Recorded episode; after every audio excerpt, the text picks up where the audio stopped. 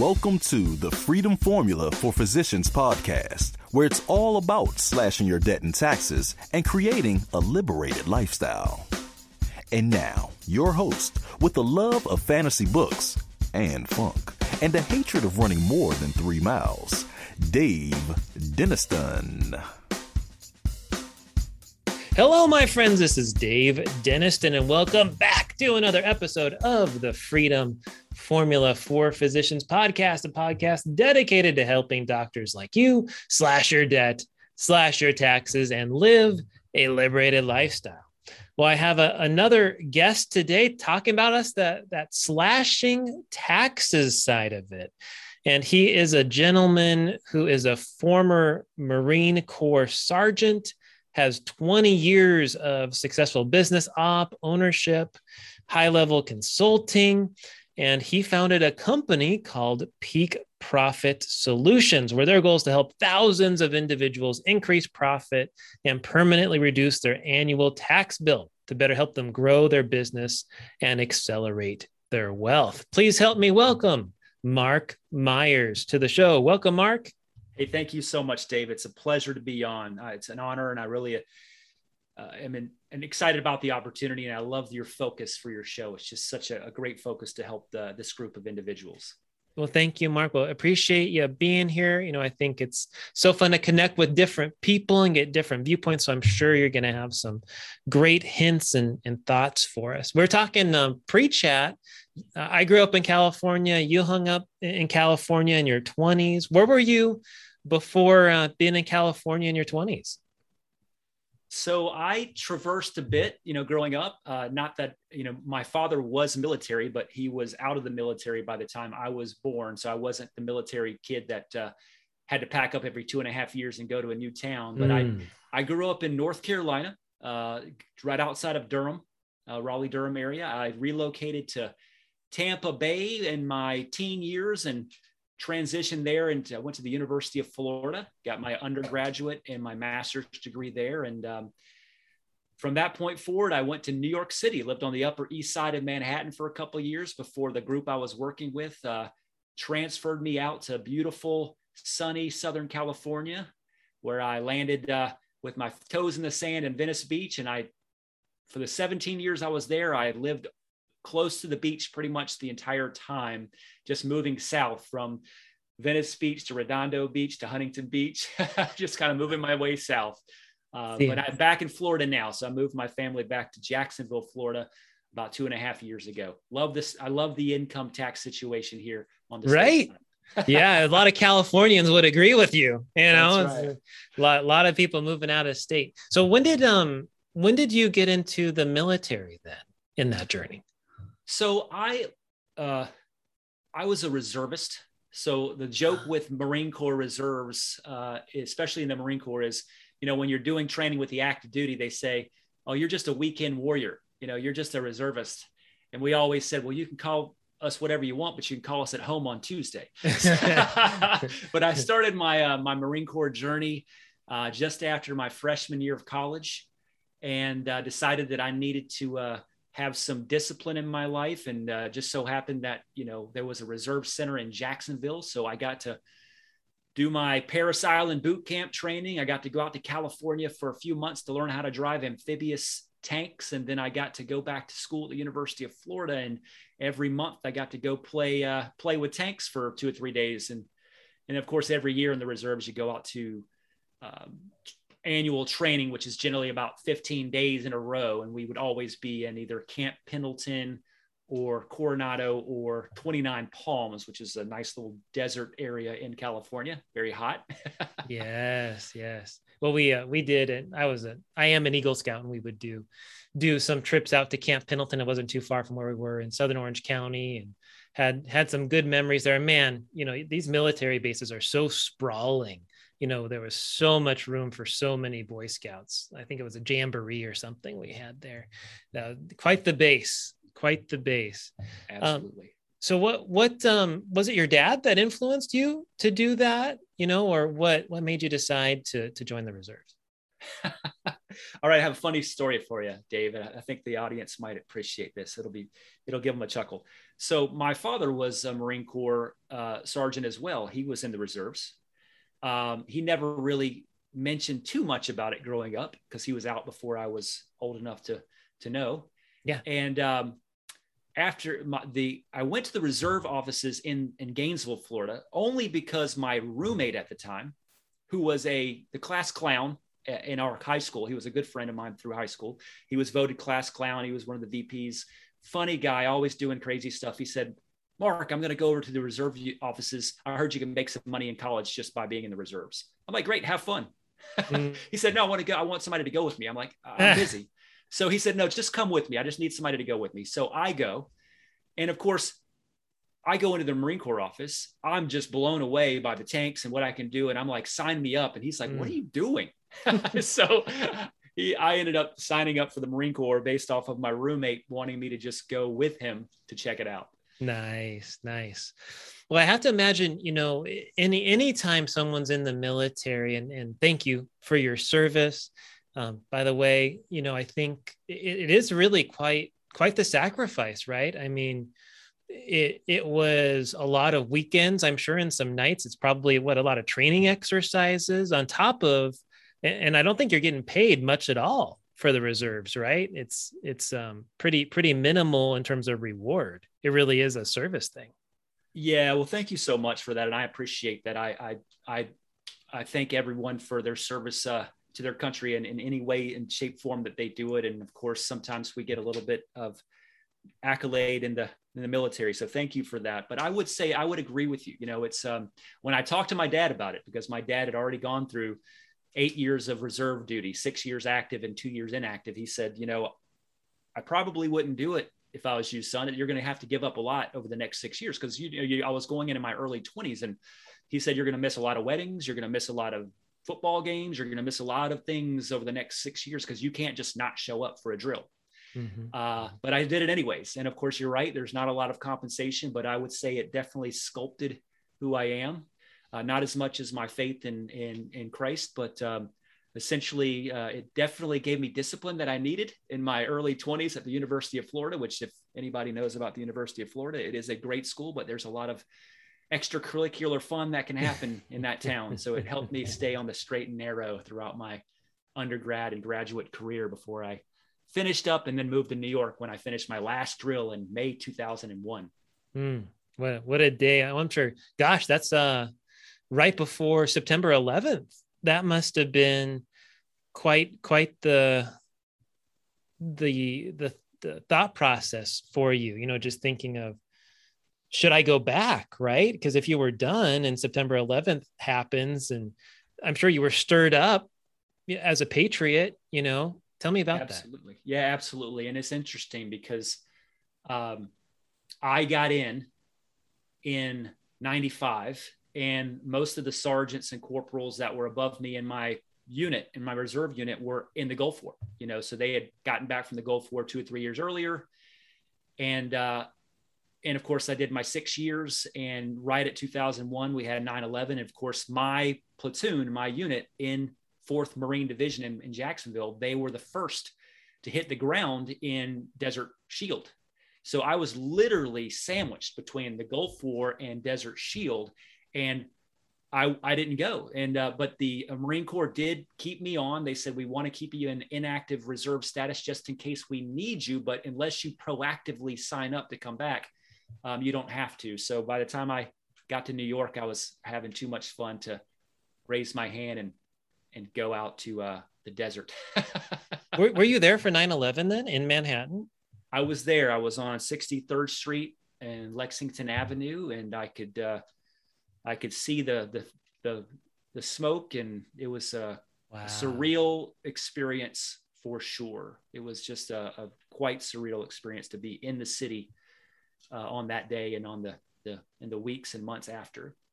Did you have any friends or or anyone that you knew well that that didn't make it? You know, with with that day. Uh, I had friends of mine in the work that I was doing at the time that lost loved ones. Uh, mm-hmm. I actually had a, at the time I was dating a girl that was uh, an architect and uh, worked on the 33rd floor of the North Tower. She was in the she was in it, uh, but she fortunately was able to get out and to safe to safety before the buildings fell. But I didn't know this until literally eight hours later because the the city was on lockdown and there, you couldn't get through on the cell phone towers and just didn't know. Uh, so it was really a blessing to hear that she was fine. Many hours later, she had walked all the way to Brooklyn from downtown, you know, from the towers because she couldn't get uh, mass transit, and of course, all the taxis were taken. So what a time. My goodness.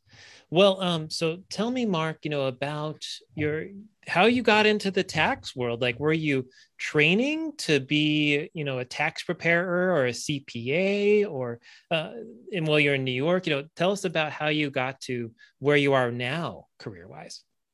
Uh, great question, Dave. I got a smile on my face too. So if you could, if you could see the smile on my face uh, through the uh, podcast, you you laugh as well. But you know, I did my undergraduate work at the University of Florida in exercise physiology. I did my master's mm. work in sport management. You know, I had always planned on being in the athletic director type space or uh, managing health clubs. And that's what I did in New York and LA for a number of years. I managed very high end health clubs, um, you know, clubs that were, you know, a couple hundred dollars per month membership, uh, really, really high end. And um, interestingly enough, you know, I was in a club setting that went from 11 company 11 clubs in new york to close to uh, 100 now across america i left that realm when in 2007 2008 um, but you know in that process i learned to be an owner operator. You know, I was put in positions when where I was opening these new clubs, one on you know Sunset Boulevard and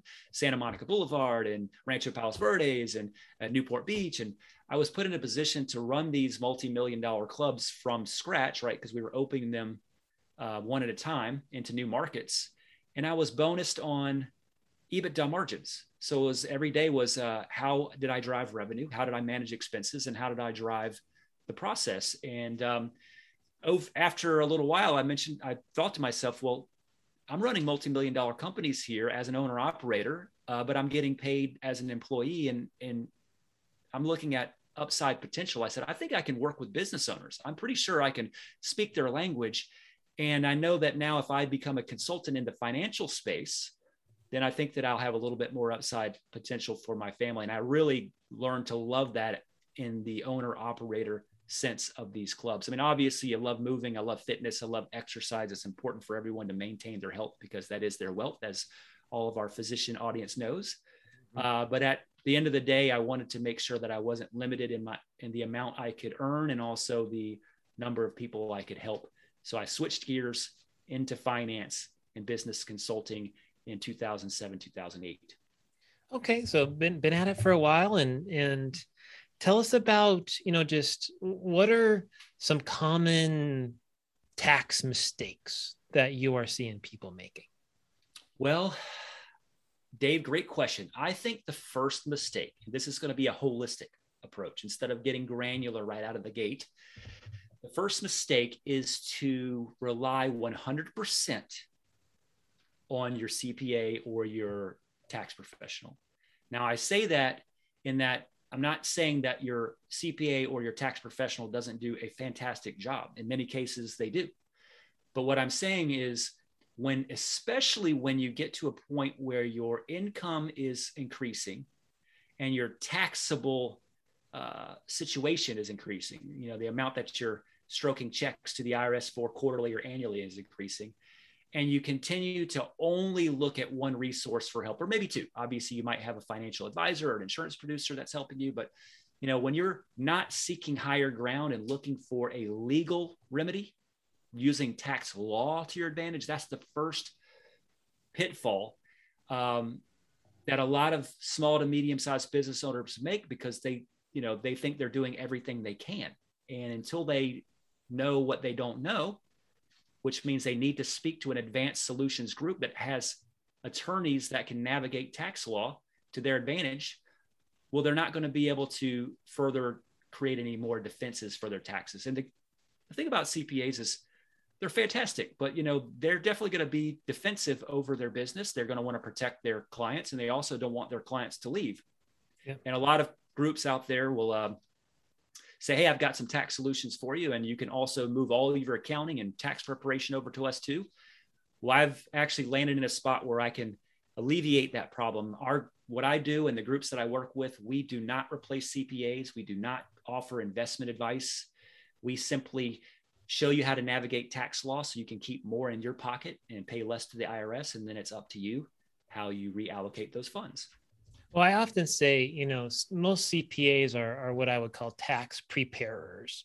And I think what, what a lot of us that maybe don't know a CPA well don't realize is how slammed they are from December through um, May to June, quite often you know that they're just cranking out those returns.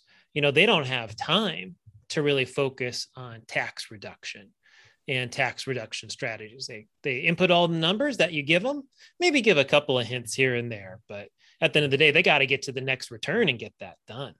Um, so it it's a great business to help people um, but they're really not in the the tax reduction business they are preparing taxes what do you think about that that insight, Mark.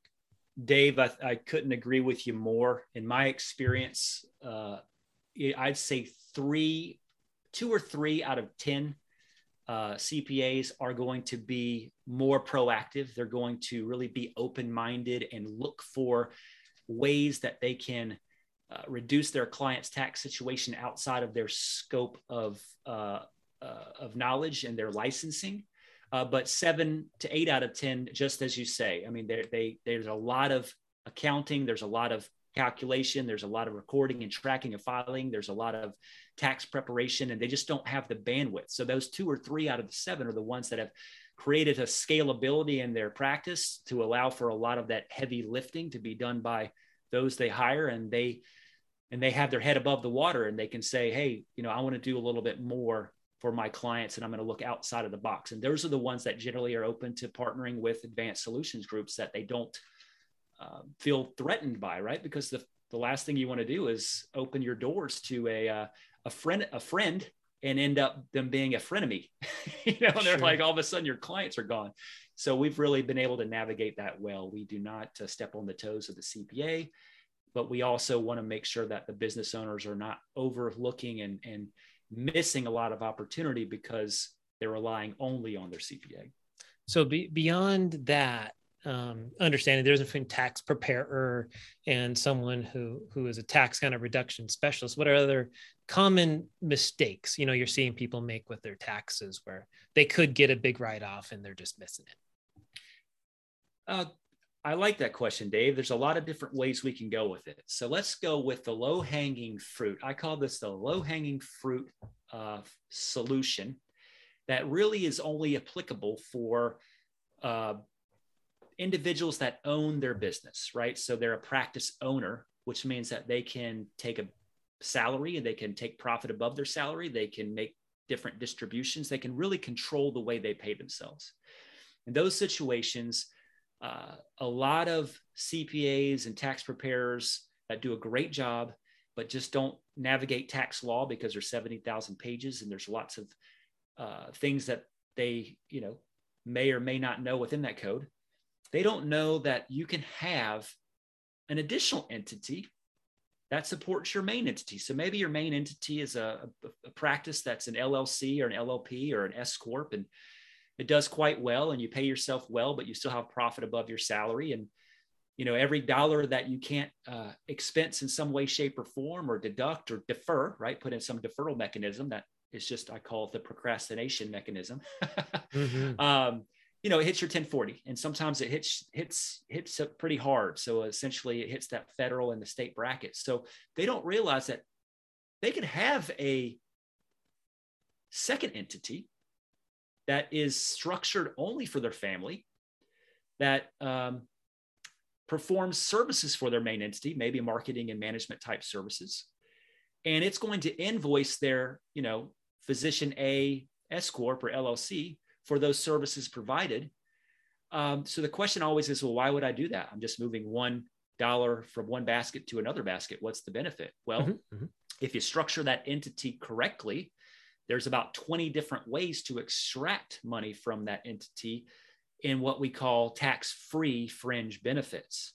So the recipe to this, uh, uh, you know, this dish is first of all, let's analyze and see how many tax-free fringe benefits you are eligible for, and that all is dependent on your family. You know, are you married? Or are you not married? Do you have kids? How old are they? What are they doing? Are they in school? Do you have um, medical expenses above and beyond your um, uh, you know hsa if you have an hsa you have out of pocket expenses that aren't covered by insurance. Do you have uh, certain things that you can do in this structure that you know you want to only be able to do it in this structure because there's certain benefits that you wouldn't want to integrate into your main structure because then you'd have to offer them to all of your employees which would hurt your your bottom line.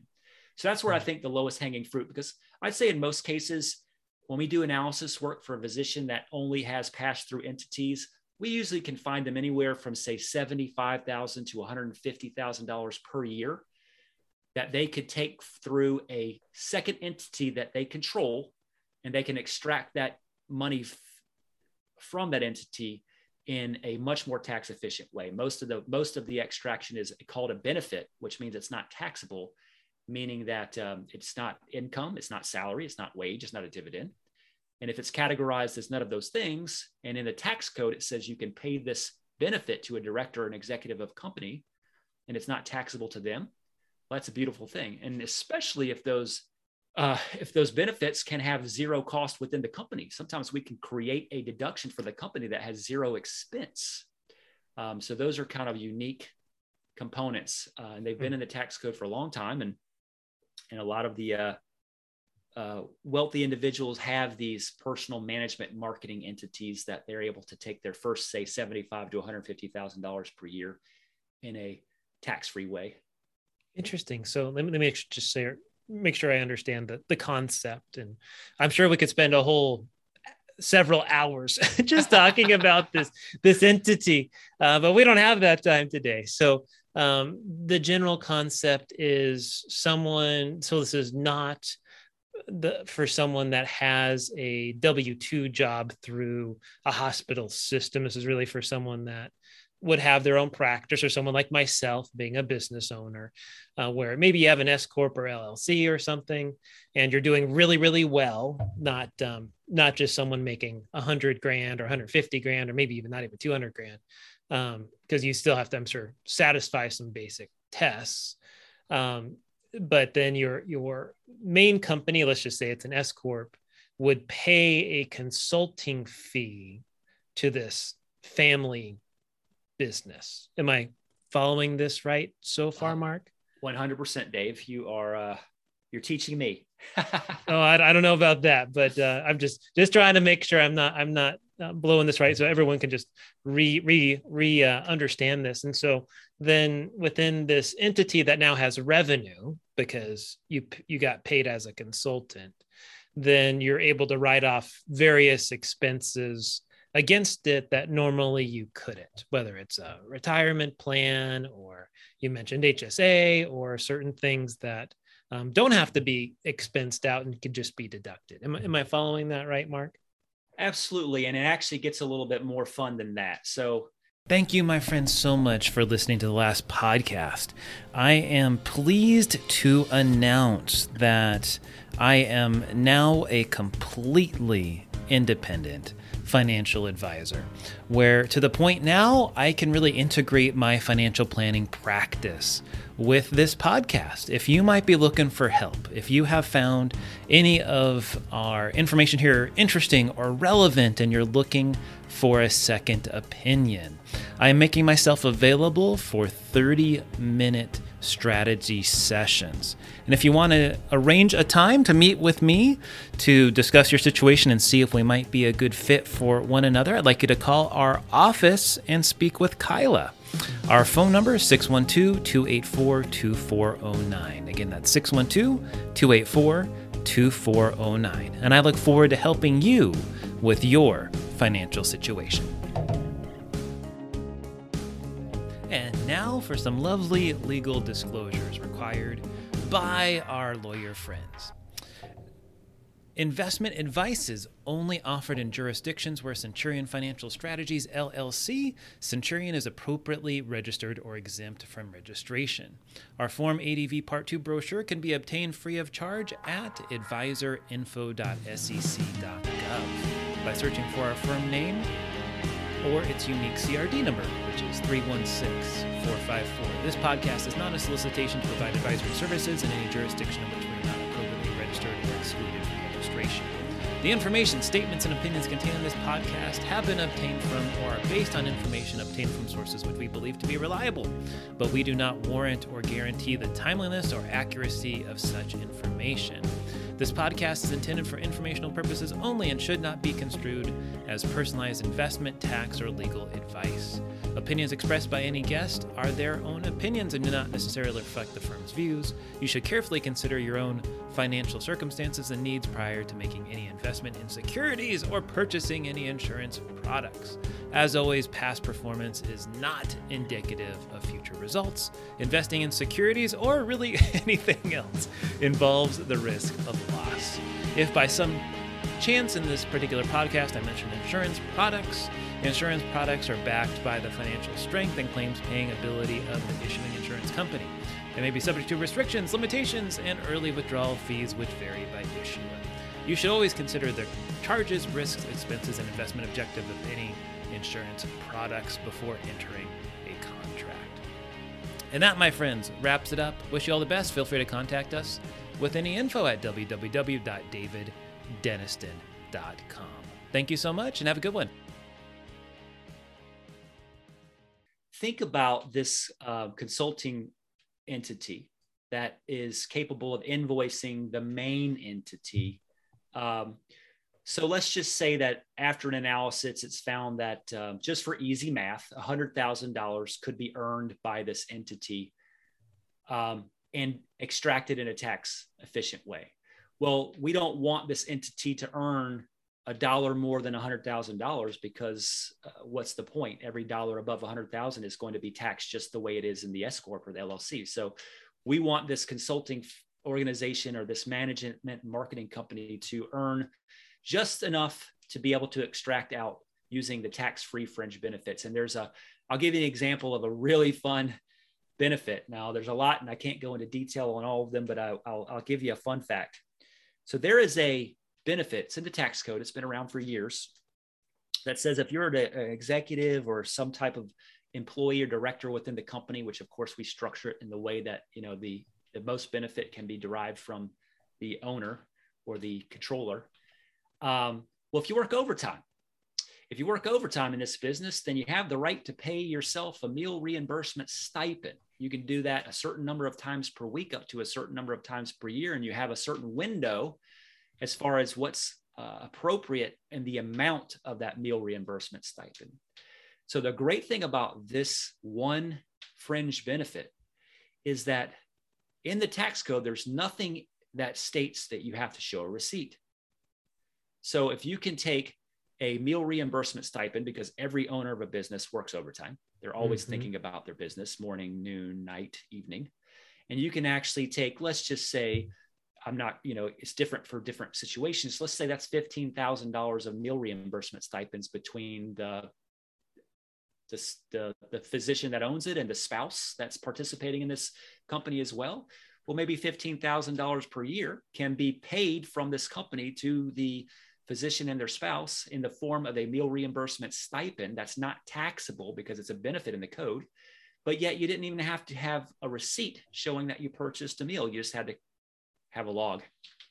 And that is uh, black and white in the code. Uh, it's been around for years. So those are, we just add up, uh, you know, how many of these can we apply for each situation? And that's where the analysis work comes in. And it might be that, yes, you could do 15 of these 20 tax-free fringe benefits, but only six or seven really are worth the time. Mm. And that's where we focus on, you know, what are the, the biggest bang for your buck in utilizing these efficiencies within the code and I I think of the tax code and I think of the IRS and and I think that that there's generally certain um, deductions, like just for example, the home office deduction tends to draw uh, more red flags for the IRS. Like and, and there's it's legal to do right? Like there's nothing wrong with it but you tend to be more audit worthy. Does something like this push you into more like oh we have to take a take a stronger look at this person? You're more audit worthy than someone who's not? That's a really good question dave and i think that the best answer i can provide is when it comes to audits unless you're doing something that has been a red flag on the IRS's uh, you know scrutiny list, like I'm doing conservation easements or I'm doing micro captives, um, you know those are things that, or I'm doing a monetized installment sale. Those are things that are have the IRS has put out informal memos or formal memos to say, hey, if you're doing this, you know, look out, we're going to be knocking on your door. Now, with that being said, it doesn't mean that you can't own a captive as a small or medium sized business owner and be doing everything exactly right and there's no issue.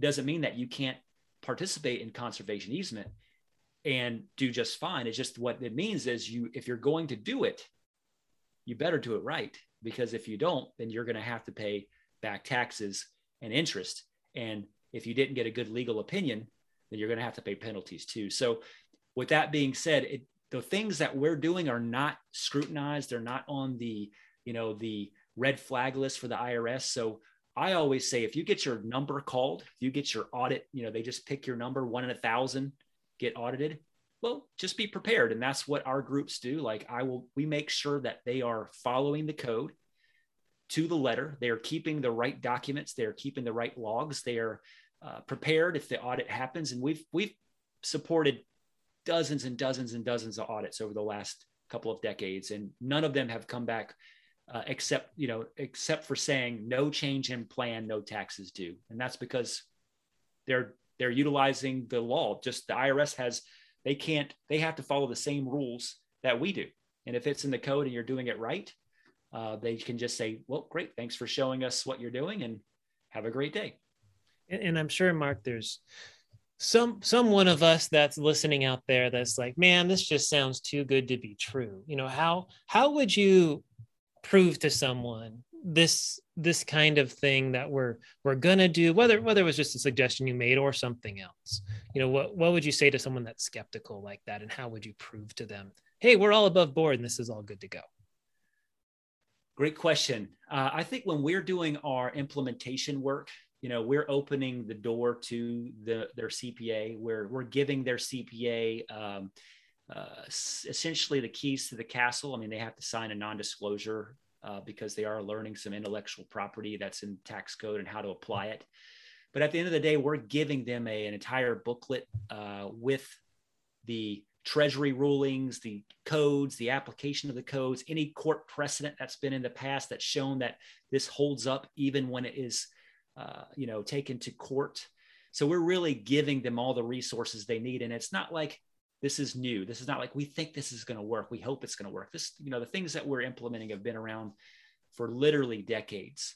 Uh, so that's the the confirmation that we provide for our clients. And of course, CPAs like the fact that they will be able to partner with us and kind of learn these things as well. Now, of course, we don't want them to go out and compete with us, but um, at least they understand how they're being applied. And if there's going to be some type of audit that occurs, we will stand uh, strongly beside the business owner and the CPA to support them in the audit. And as long as they do everything that we have recommended according to the code, they're going to be fine. And last but not least, Dave, to answer this question is there's a judge named Learned Hand.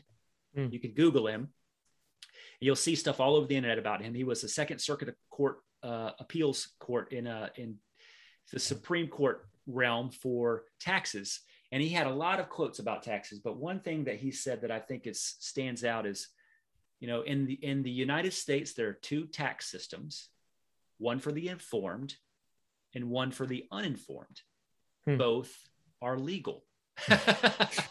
so I, that's what we say to you know you don't have to pay taxes as long as you're following the guidelines that the IRS provides and I don't know if you know this but 55 of the top uh, Fortune 500 companies just last year in 2020. We're talking Nike and uh, General Electric and Duke Energy. Yeah. They had billions in profit, but they paid zero federal income tax. How does yeah. that work? Yeah.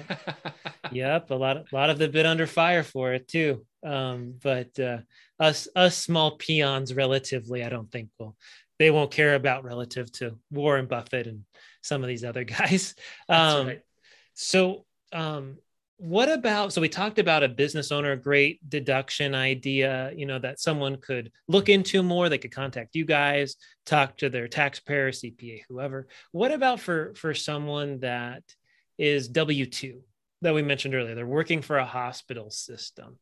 Uh, what what do you have in in your bag of tricks? Two or three things for someone to think about or consider talk to you about that would really help move the needle on reducing their taxes absolutely. That's a great question dave. That's a much harder question to answer but i am going to uh, i'm going to take that question and run with it. So obviously when it comes to um, where you put your money um, there are investment options, and we don't generally speak to investment options, um, but there are investment options that provide tax deductions in addition to the return on investment that is provided. So that's usually one area that it's not a secret. There's a lot of financial advisors and wealth managers out there that say, hey, you can buy mineral rights or oil and gas, or maybe you can get into some renewable energy project and or con uh, uh, or maybe even um,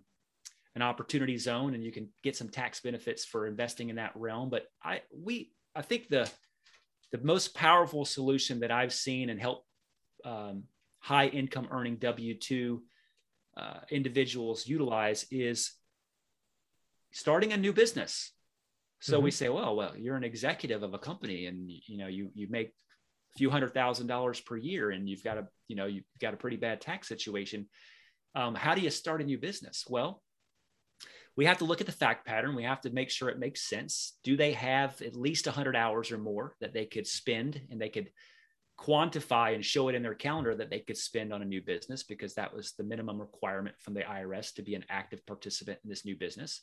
Or maybe does their spouse have the time? Because if their spouse doesn't work, and they want to participate and be an owner of the business, well, that e- easily fits the fact, fact pattern because uh, they don't have the time constraints that maybe a, practice owner would have and they could easily show 100 plus hours per year in active participation in the business so now the question is what is this business and why would i want to start a business as a w2 earner or have my my fiance or my wife excuse me my wife start a business because you can you know file married jointly which means that the deductions and benefits that your wife gets spill over to you globally mm-hmm. so uh, the current administration and previous administrations have really loved renewable energy, particularly solar. Tesla and Sunrun and all the big companies out there have been uh, taking significant advantage of these business of these federal tax credits for solar installation and obviously solar creation. And of course, there's a lot of benefits in depreciating uh, assets that you purchase to utilize solar energy. So now what we're looking at for physicians that the fact pattern makes sense is how about you purchase a solar portfolio and it's going to be an active business. So it will be a separate entity, completely separate of your current, you know, W 2 income. And because of the way it's structured, you're going to uh, receive tax credits from the federal government, which are black and white. They want you to uh, put money in solar. And you're also going to receive accelerated depreciation from the portfolio assets that you purchased um, which combined give you tax credits. So let's just say if you have a $150,000 tax bill or $250,000 tax bill as a W 2 or $350,000 tax bill. Well, what if you could redirect a portion of that or all of that into a solar portfolio that is an active business? And every dollar that goes into your solar portfolio essentially zeroes out your tax bill.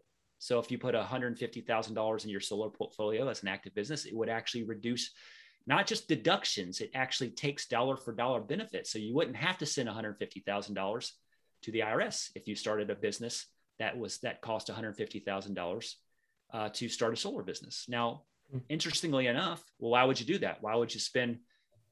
Uh, why would you not send the money to the IRS and start a business? Well, what if you could get the entire amount of your money back and more in the form of highly secured cash flow that is produced from the solar uh, panels that you that were placed on the asset that you own. Now you don't own the building, but you own the solar. You own the solar on the building. So we have turnkey ways to help business owners or to help physicians essentially participate in this, whether it's themselves or their spouse, which means that now they can redirect the same amount that was going into the IRS coffer into a new business coffer, and the IRS gives them the benefits via federal tax credits and accelerated depreciation against their income to reduce their tax. But at the, the, the benefit is now they have a cash flow in uh, asset that's paying them back. So I always say it's take your take your tax bill and turn it into a pension. take your tax bill and turn it into a highly secured long-term cash flow. Uh, so it's a really unique situation.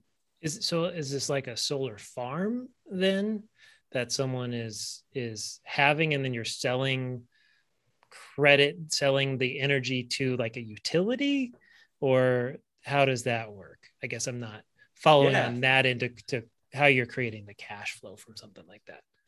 Great question, Dave. And we'll kind of jump into the rabbit hole a little bit on this one because it's fun.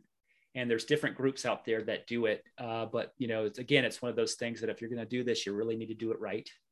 Uh, you need to first and foremost be able to justify and clarify that you have the time uh, to spend in this business in an active state, which means that you have to have a certain number of hours on your calendar to justify that you can utilize the deductions and the credits that the federal government offers.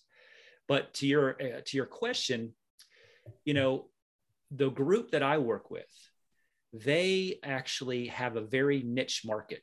It's uh, the residential market when it comes to solar installation is is saturated, right? You've got people knocking on your door all day long to say, "Hey, would you like to have free solar on your roof? It's going to lower your tax bill, and you also get a tax credit."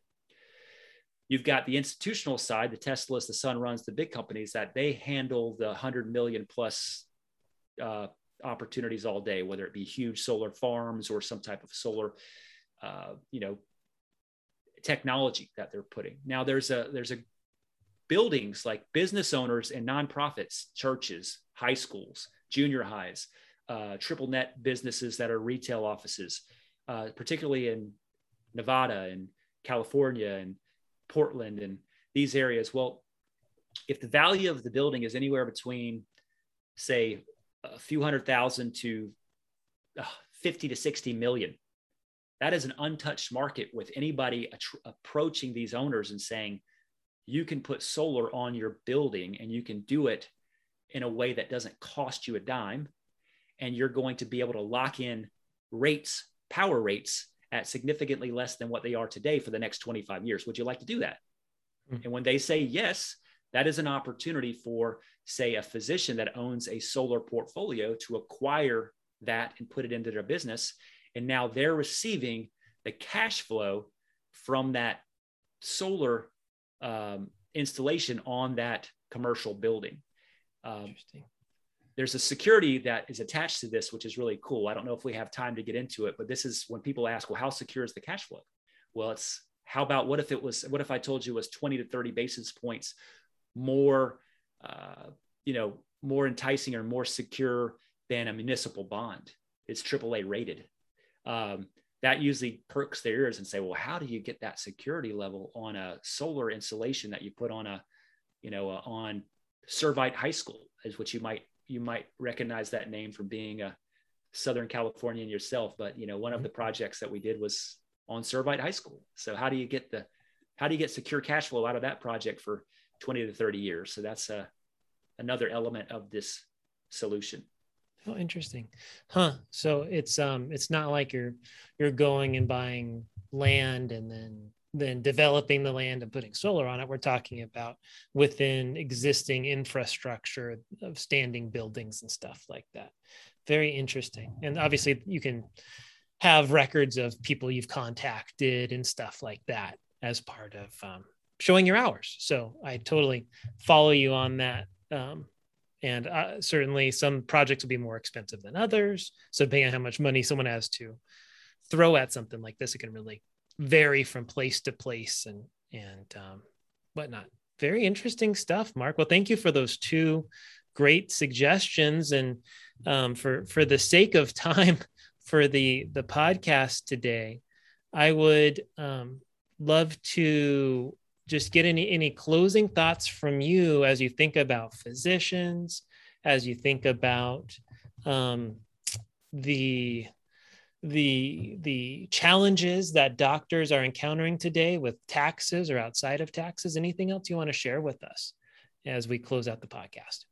Dave thanks so much. Well first of all i just want to thank you for having me. It's uh it's it's been a pleasure. Your uh your question uh your array of questions are is very fun and you know a lot of podcasts uh get you know they're very structured and very direct. And i love the that we really got some time to to spend together and talk a little bit uh, about um, life in general. But uh, I'd say to answer your question, um, I would just encourage any physician, whether they're a W 2 or a practice owner, to think outside of the box and realize that, you know, and I think this is probably a good analogy that a, a, a physician can really understand is what if there was only primary care physicians? That's all we had in America primary care physicians. That's it. There was no specialist. Well, that would be, uh, I think, uh, an underserving our population with regard to I need, right? We need ear, nose, and throat specialists. We need neurologists. We need oncologists. We need um, uh, urologists. We need uh, OBGYN. So by only working with your CPA and not looking further, it's almost like you only have a primary care physician to help you. And when your tax pain gets very high, well you're going to want to have a specialist just like if you're if you're um, if you get a really bad headache and it won't go away and your general practitioner is doing everything they can and they say you're just going to have to deal with the pain but they never sent you to a neurologist that's going to tell you that you have a a three pound tumor in your frontal lobe and we we need to treat that in a certain way so mm-hmm. i would say you know thinks outside of the box. Um, I would love to. Uh, we do complementary analysis work for physicians if the if the shoe fits all the time. I'd say go go to peakprofitsolutions.com, which is our website. Again, peakprofitsolutions.com, and just we have case studies. Uh, we can give uh, complementary analysis work done and just really talk about you know their situation because again when the tax bill starts climbing up and they're starting to write consistently write checks of 40 50 60000 dollars per year between their federal and state that's when they really should look outside of their general practitioner or their tax preparer and really look for higher ground. And just note when we when they work with us you know we're not looking to make them make a move and change and we're not even going to give them investment advice. We're going to really show them how to keep more of their money, just usually using tax law and structure to their advantage. All right, Mark. Well, thank you again so much for being on. We appreciate you. Everyone, make sure to look Mark up if you are really looking to make a big dent in your taxes. Some great out of the box ideas. Sounds like they're fully prepared to show your taxpayer CPA a lot of the, the wonderful research behind what they've done. So check that out. If you have any questions, you know, certainly feel free to reach out to me. With that, my friends, that wraps up the episode for today for the Freedom Formula for Physicians podcast. This is Dave Denniston. And as always, remember to slash your debt, slash your taxes, and live a liberated lifestyle. Thank you, my friends, so much for listening to the last podcast. I am pleased to announce that I am now a completely independent financial advisor, where to the point now I can really integrate my financial planning practice with this podcast. If you might be looking for help, if you have found any of our information here interesting or relevant and you're looking for a second opinion, I am making myself available for 30 minute strategy sessions. And if you want to arrange a time to meet with me to discuss your situation and see if we might be a good fit for one another, I'd like you to call our office and speak with Kyla. Our phone number is 612 284 2409. Again, that's 612 284 2409. And I look forward to helping you with your financial situation. Now for some lovely legal disclosures required by our lawyer friends. Investment advice is only offered in jurisdictions where Centurion Financial Strategies LLC, Centurion is appropriately registered or exempt from registration. Our Form ADV Part 2 brochure can be obtained free of charge at advisorinfo.sec.gov by searching for our firm name or its unique CRD number, which is 316454. This podcast is not a solicitation to provide advisory services in any jurisdiction in which we are not appropriately registered or excluded from registration. The information, statements, and opinions contained in this podcast have been obtained from or are based on information obtained from sources which we believe to be reliable, but we do not warrant or guarantee the timeliness or accuracy of such information. This podcast is intended for informational purposes only and should not be construed as personalized investment, tax, or legal advice. Opinions expressed by any guest are their own opinions and do not necessarily reflect the firm's views. You should carefully consider your own financial circumstances and needs prior to making any investment in securities or purchasing any insurance products. As always, past performance is not indicative of future results. Investing in securities or really anything else involves the risk of loss. If by some chance in this particular podcast I mentioned insurance products, insurance products are backed by the financial strength and claims paying ability of the issuing insurance company. They may be subject to restrictions, limitations, and early withdrawal fees which vary by issuer. You should always consider the charges, risks, expenses, and investment objective of any insurance products before entering a contract. And that, my friends, wraps it up. Wish you all the best. Feel free to contact us with any info at www.daviddenniston.com. Thank you so much and have a good one. Bye bye.